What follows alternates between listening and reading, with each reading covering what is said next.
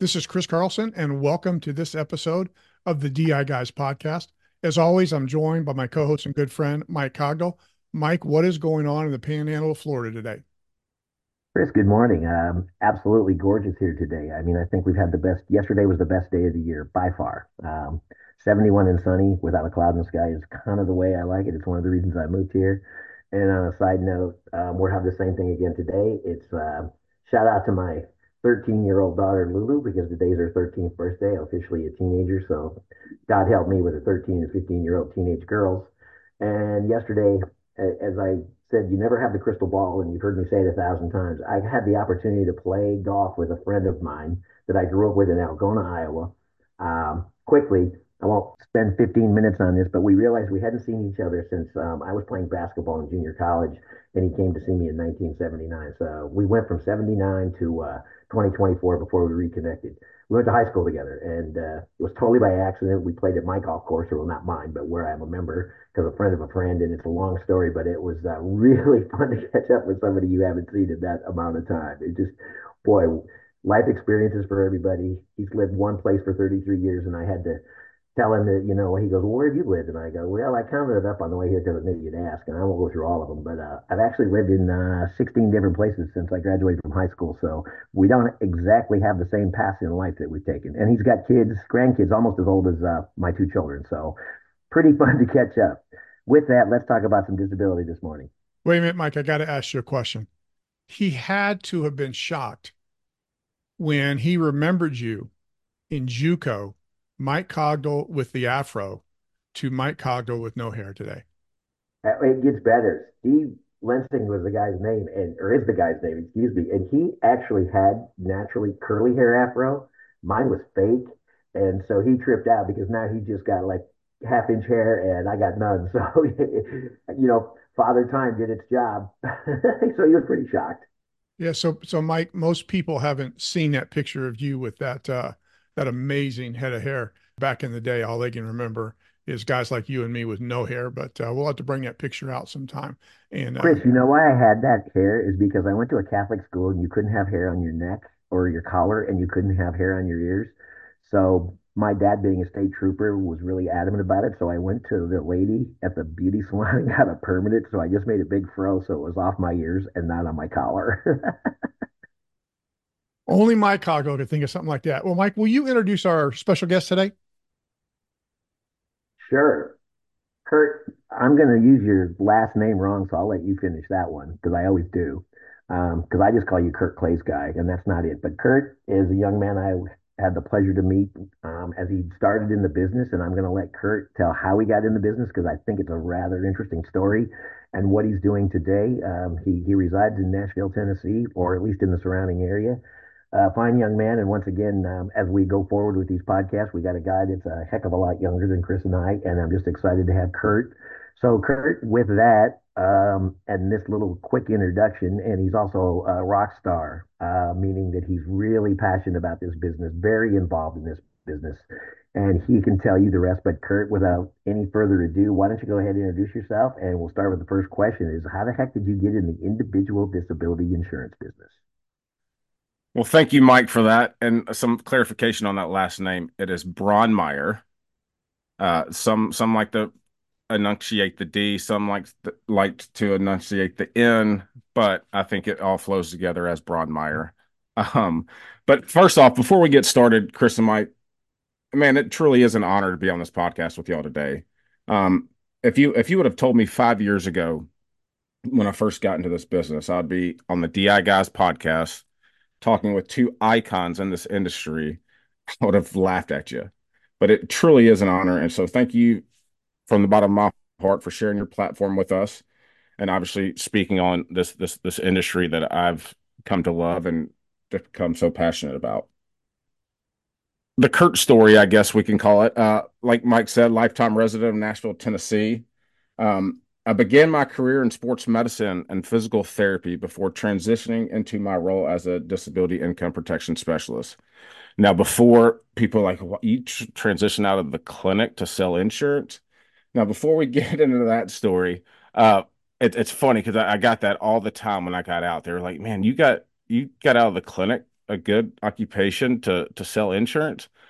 And it's funny because I'd always laugh and say, "Yeah, I got out of the clinic to make sure your life doesn't get screwed up for an injury that I used to treat you for." and so and so real quick, so obviously how I got started into the business. Um, so yeah, so I was in the clinic for the most part of my life. I always told myself very involved with ath- athletics at a young age and told myself obviously if I couldn't be around if I couldn't play the sports, I wanted to be involved and wanted to to be around them. So obviously that's what spiked my interest into the sports medicine realm as an athletic trainer and a physical therapist. Um, and so obviously loved that career. I mean, it, it was I love going to work every day and helping people over overcome that adversity. And so at the time, I was I was kind of looking for a change, right? I, I started to have a family at home, and I, and I felt like I was missing out on so much. And so, in the later part of my my first career, I was I was I was started to to kind of see what options were out there. And at the time, I had two medical device companies looking at me, and I was getting ready to uh, obviously make that move until somebody, one of my patients came in, and um, I believe you guys know him really well. Uh, I was actually stretching his shoulder, and we started talking.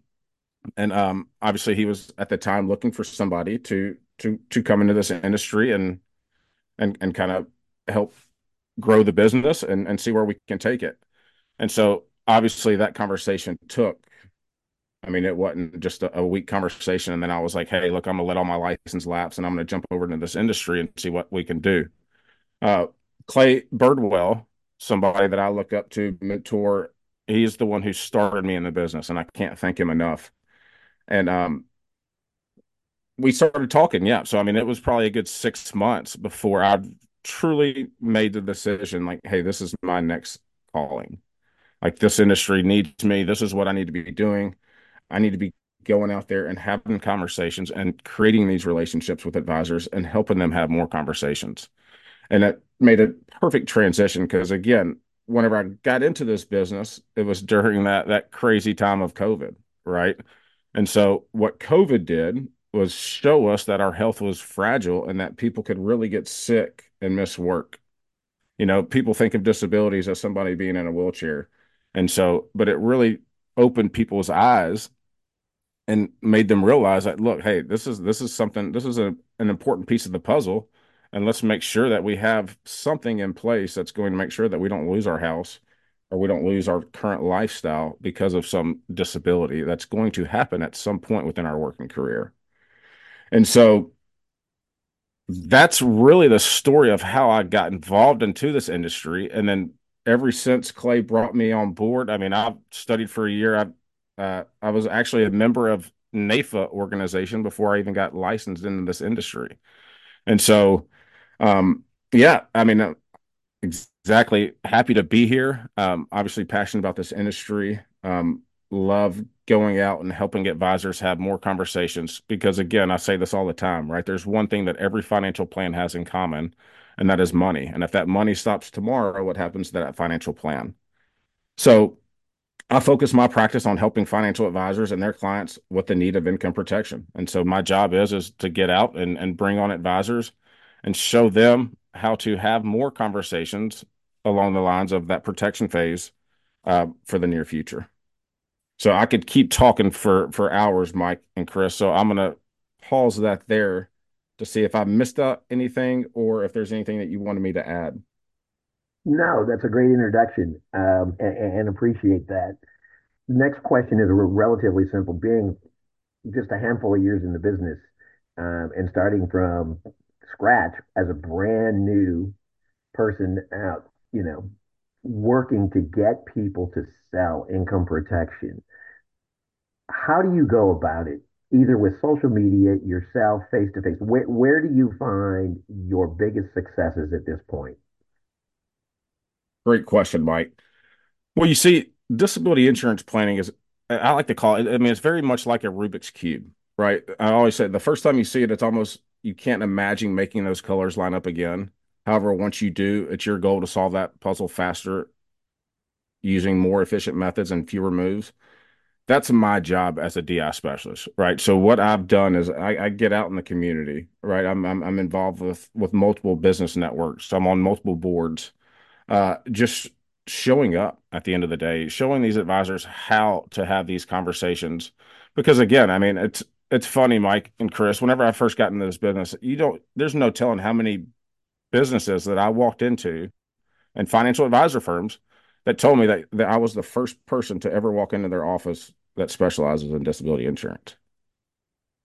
And and and some of these guys have been in the business for 27 years. And so that just obviously lit the fire even more. I was like, what? nobody's coming into these businesses and showing these people how. I mean, yeah, obviously once I got into the role, it was one of those things that education was missing in this industry.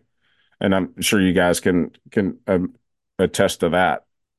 But so again, it's really I've really started focusing on going out there and and getting these advisors and establishing those relationships with them and showing them how I can provide value to their current clientele.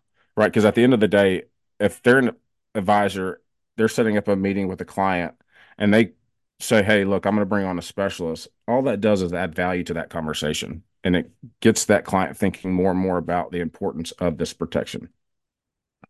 And so that has been my my sole focus uh, for these first starts up uh, for this first part of my career within this industry is getting out and seeing how many people I can touch on a day-to-day basis, right? Showing them how I can help, how I can show up, how I can provide value.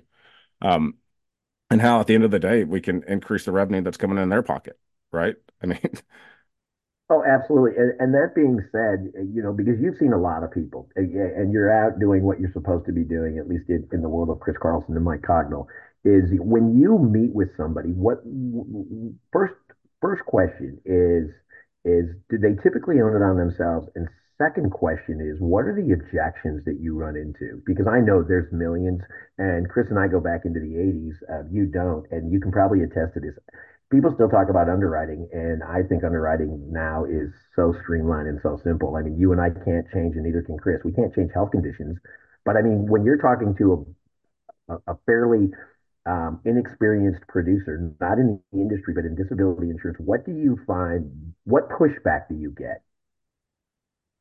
Well, for that question, Mike, I, I think it starts with confidence.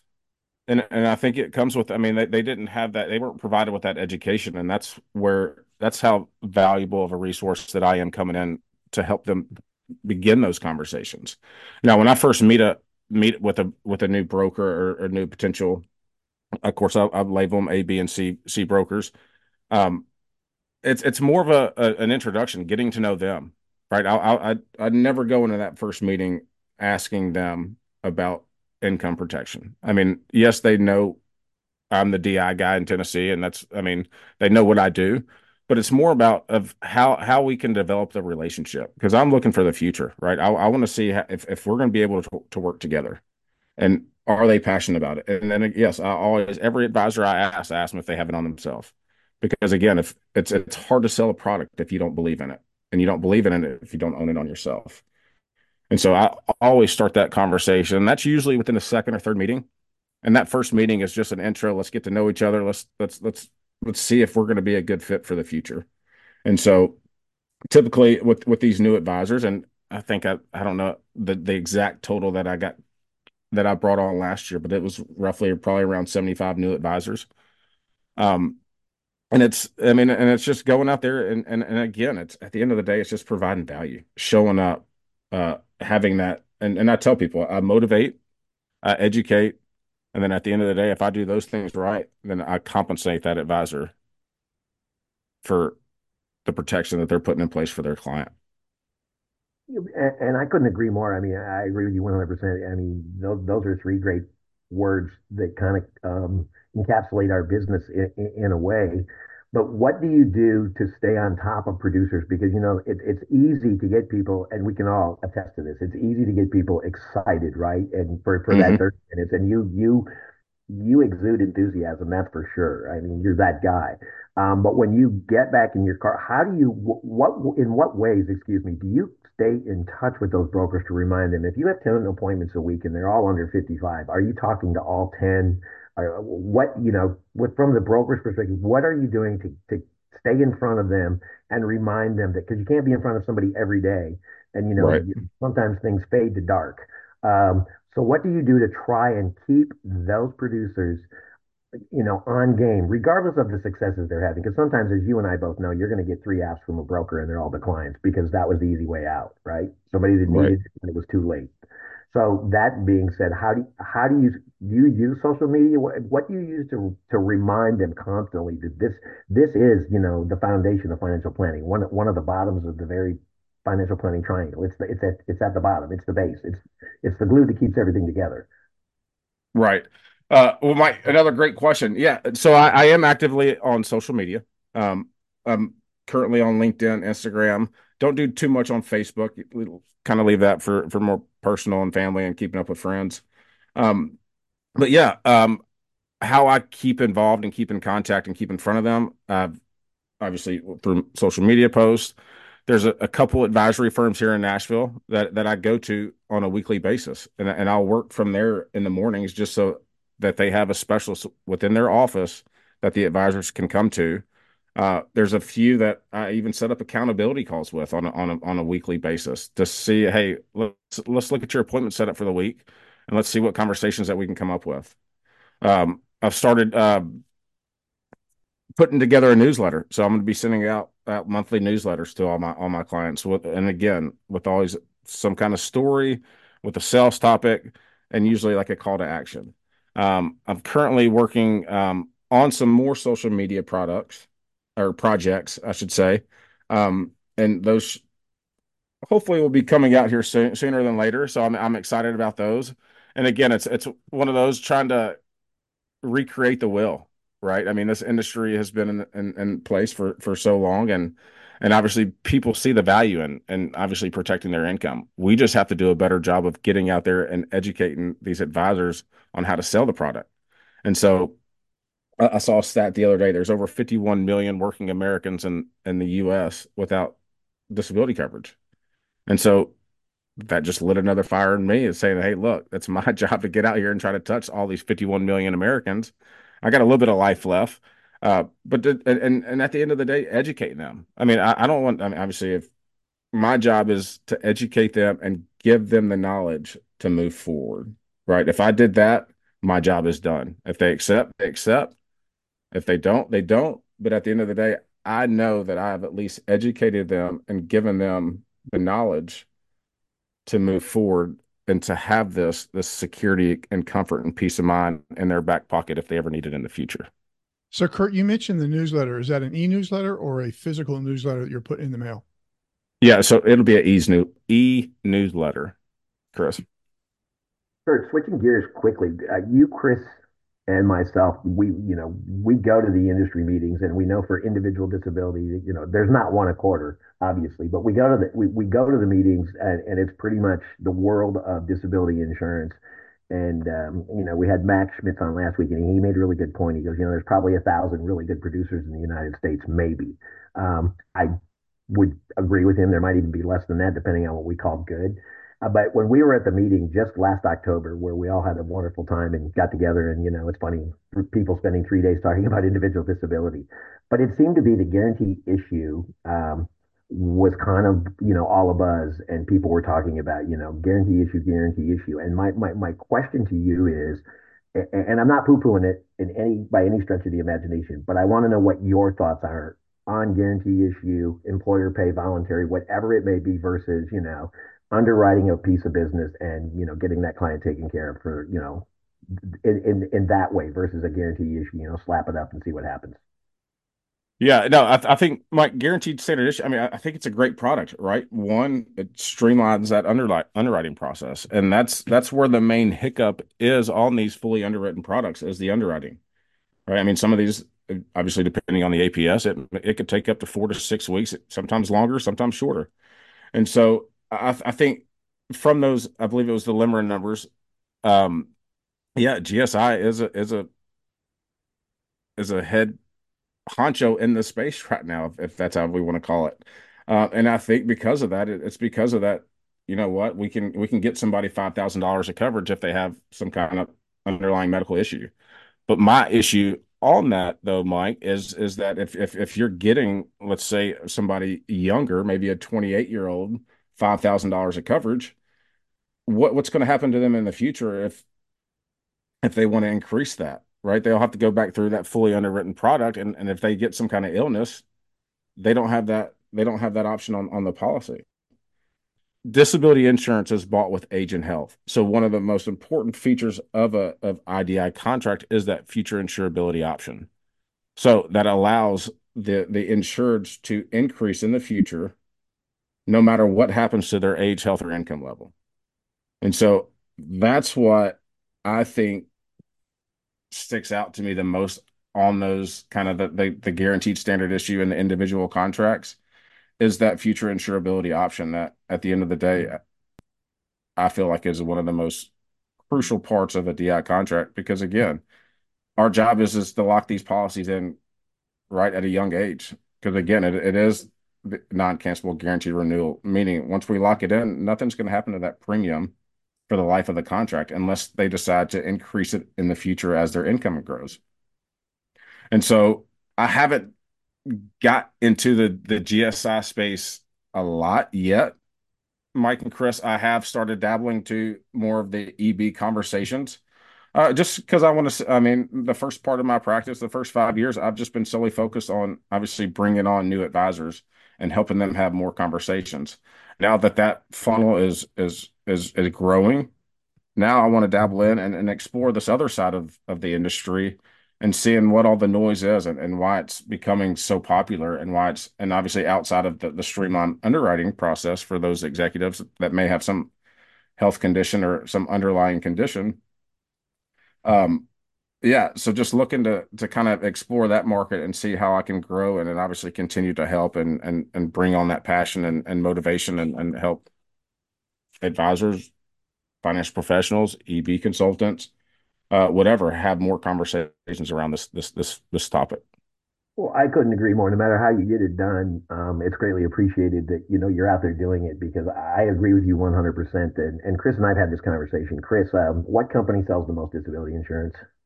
Unum. And then who? Uh, Northwestern Mutual.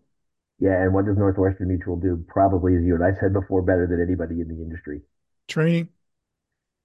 Exactly, Kurt, and that's what you're out there doing. You're training on a completely different note and a different question. The amount of time you've been in this business is is you know short relative to, to Chris and I. You're selling the product today that um, Chris and I were selling in the 1980s. It's almost the exact same product. If you had a crystal ball, um, and everybody that's listening to my podcast knows I use that term a lot. But if you had a crystal ball, what would you like to see from a carrier an industry perspective of, of, of, what a product could look like in the future. Not not abandoning the one that we currently have or exists because it has worked um, for a very long time. But you know, 15 years ago, I'm pretty sure Chris and I were laughing at the idea of electric cars, right, Chris? Don't you think that's fair? Absolutely. So you know, using that as an analogy, what what would you like to see in the industry that's different? And it doesn't have to be, you know, world changing just but from a product perspective what would you like to see different? If you could if you could make wave the magic wand today and what does kurt think he could go out and say you know this is pretty cool. It's disability but in whatever way you just tell me right now.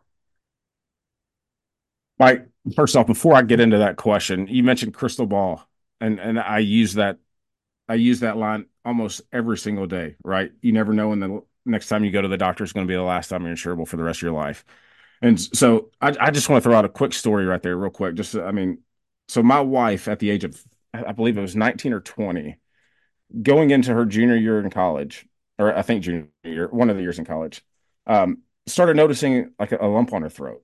Right. Of course, at the time, she nor I didn't think much of it.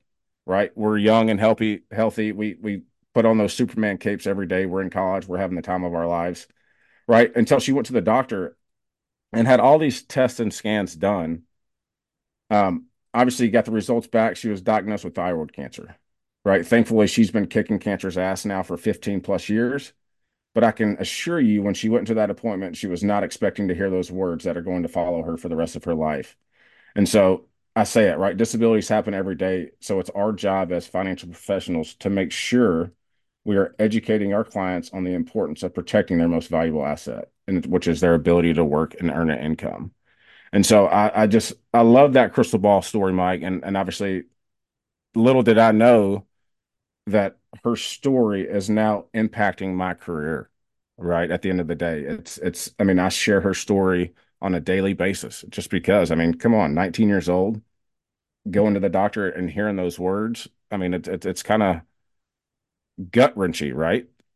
And so, uh, just wanted I wanted to share that story because again, that crystal ball is, is so huge because again, at the end of the day, disabilities happen to good people or bad things happen to good people, right? So it's our job to get out there and provide that education, like Chris just mentioned, and help them have more conversations.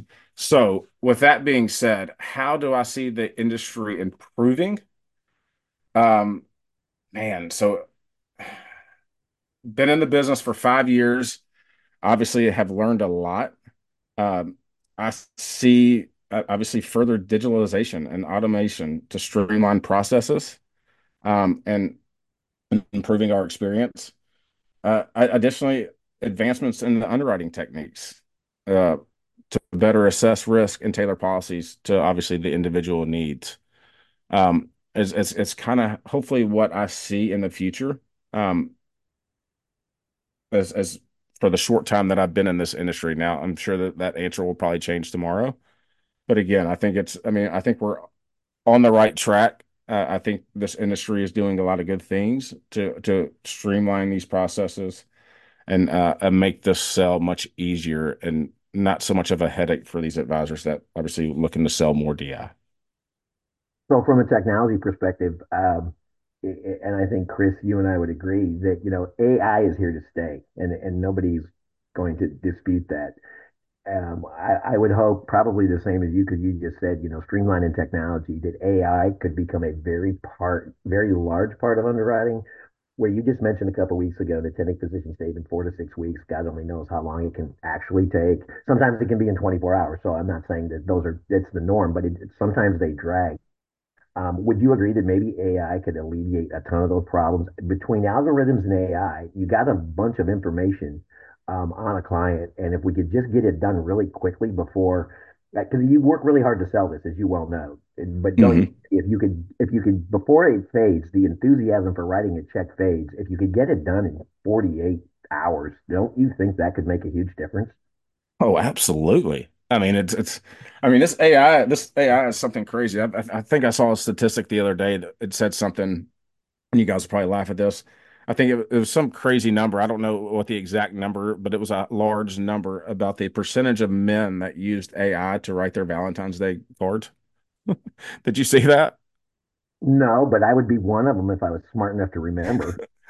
right. And so, uh, but no, I definitely. I mean, it's it's, it's one of those things that we're waiting on, and, and, still to this day, like APS, some of these these these these doctors' offices. I mean, six weeks to release an APS statement. I mean, come on. I mean, it, I know it. It's amazing. And, and Kurt, with that said, uh, one more thing. Uh, I'm still waiting for you to get down here to swing a golf club with me. Um, you don't live. Yeah, we're going to make that happen.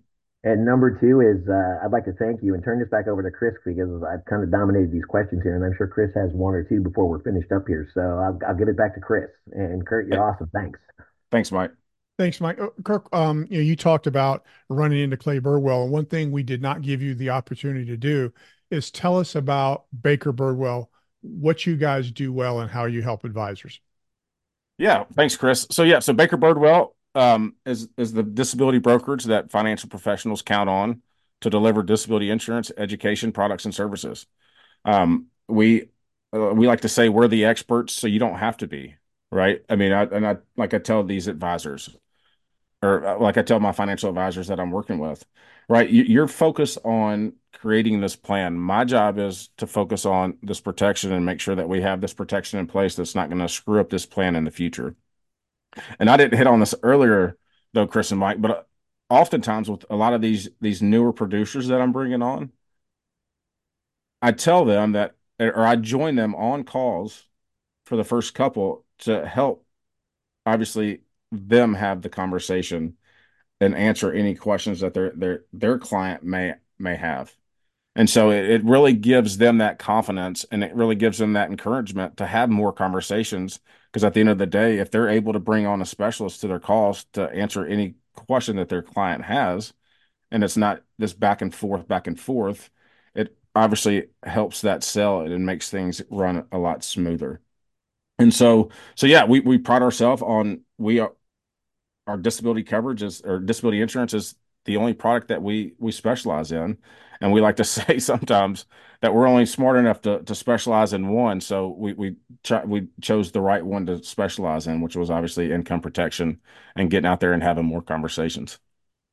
Well th- thank you for that. And and mike i one of the things that i've been thinking about as i've listened to kurt talk today is he kind of reminds me of an old school provident life and accident rep does he not with his activity Oh yeah, I mean, it, it, it, throwback's kind of a I don't know. It's not a derogatory term, but absolutely. Um, you know, Chuck Taylor's came back, so what the heck? I mean, you know, there's a million ways to do this business. Um, well, there's a handful of ways, but you know what?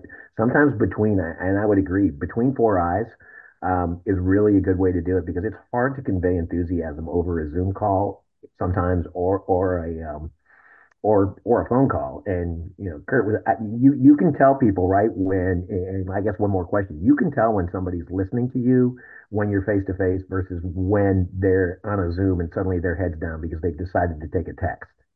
Absolutely, absolutely.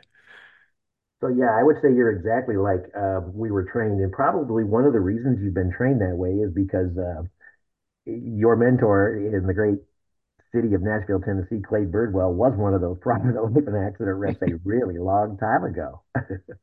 I've been, I've been, I've been um, referenced as Little Birdie a, a time or two in my in, in, my career so far. Well, you take that as a compliment, my friend. Oh, absolutely, absolutely. Well, Kurt, uh, I know you're busy. You're out there seeing producers. We want to thank you for taking time out of your busy schedule to visit with us today guys thank you again. It was an honor to be on this platform with you. And and again this this industry is is something that i'm i'm i'm wanting to grow and looking to grow. And so if if i can be a resource to anybody i mean please don't hesitate reach out. I know there's there's there's plenty of specialists around the country but like i said if if, if we can help with anything and have more conversations please don't hesitate to reach out. And then kurt give us your email address real quick. Yeah so email address is kurt k-u-r-t at bakerbirdwell.com and then if you're on any of the social media channels, it's Kurt Braundmeier. I promise you, if you type in Kurt and start typing in the last name, Braundmeier is going to pop up eventually, and you'll you'll find me. You're the man, Kurt. Thanks for your time. Thanks, Chris. Thanks, Mike.